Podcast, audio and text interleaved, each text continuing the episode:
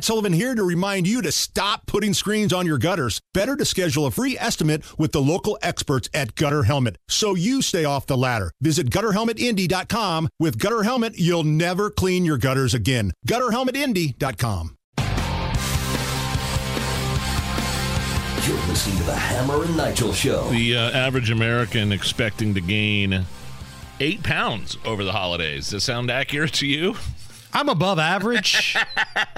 In every way, Nige, I'm above average. Wait a minute, you got the weigh-in tomorrow. You're back, finally. Yes. After a couple of weeks off, the official weigh-in with the, uh, the on the Kendall and Casey show at about ten forty-five tomorrow. What do you think you're going to come in at, man? Man, it's like I said, it's been a rough week where I have not had time to work out. We've yeah. had real-life issues going yeah, on, yeah. so I might be up a pound or two, but I don't think it's going to be too bad. Okay. I don't think it's going to be too bad. Uh, now, on the heels of this report that the average American expects to gain eight pounds over the holidays, why wait for the holidays?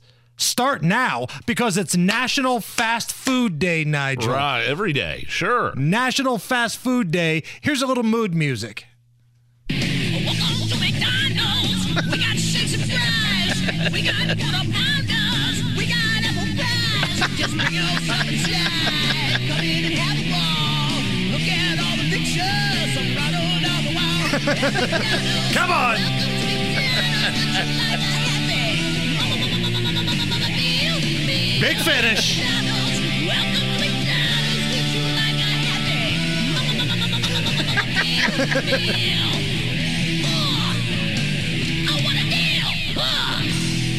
National Fast Food Day today.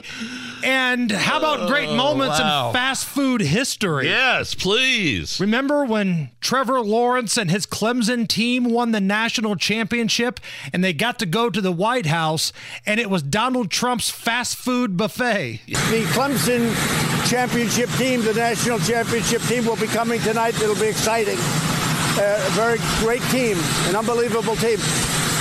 And I think we're going to serve McDonald's, Wendy's, and Burger King's with some pizza. I really mean it. It'll be interesting. And I would think that's their favorite food. And some of the players were actually putting uh, extra sandwiches in their pockets, saving them for later. Right, like in the sport coat yeah, pockets. They were into it. Uh, great moments in fast food history. Here's a guy that called nine one one because Burger King wouldn't honor his coupon. Now, an emergency. Yeah, could I have the Lakewood Police Department, please? This is, how can I help you?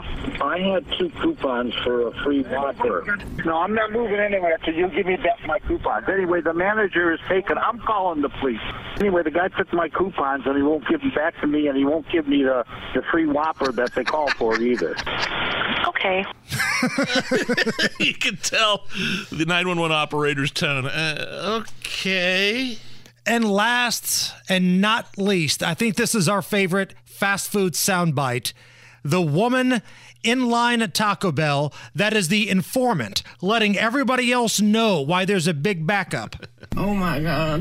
Does that say it? Yo, the reason this line is so motherfucking long because this motherfucker ordered three hundred dollars worth of tacos. I didn't get Taco Bell no heads up. three hundred dollars worth of tacos. That's like one hundred dollars tacos. Great moments in fast food history. Happy National Fast Food Day, everybody.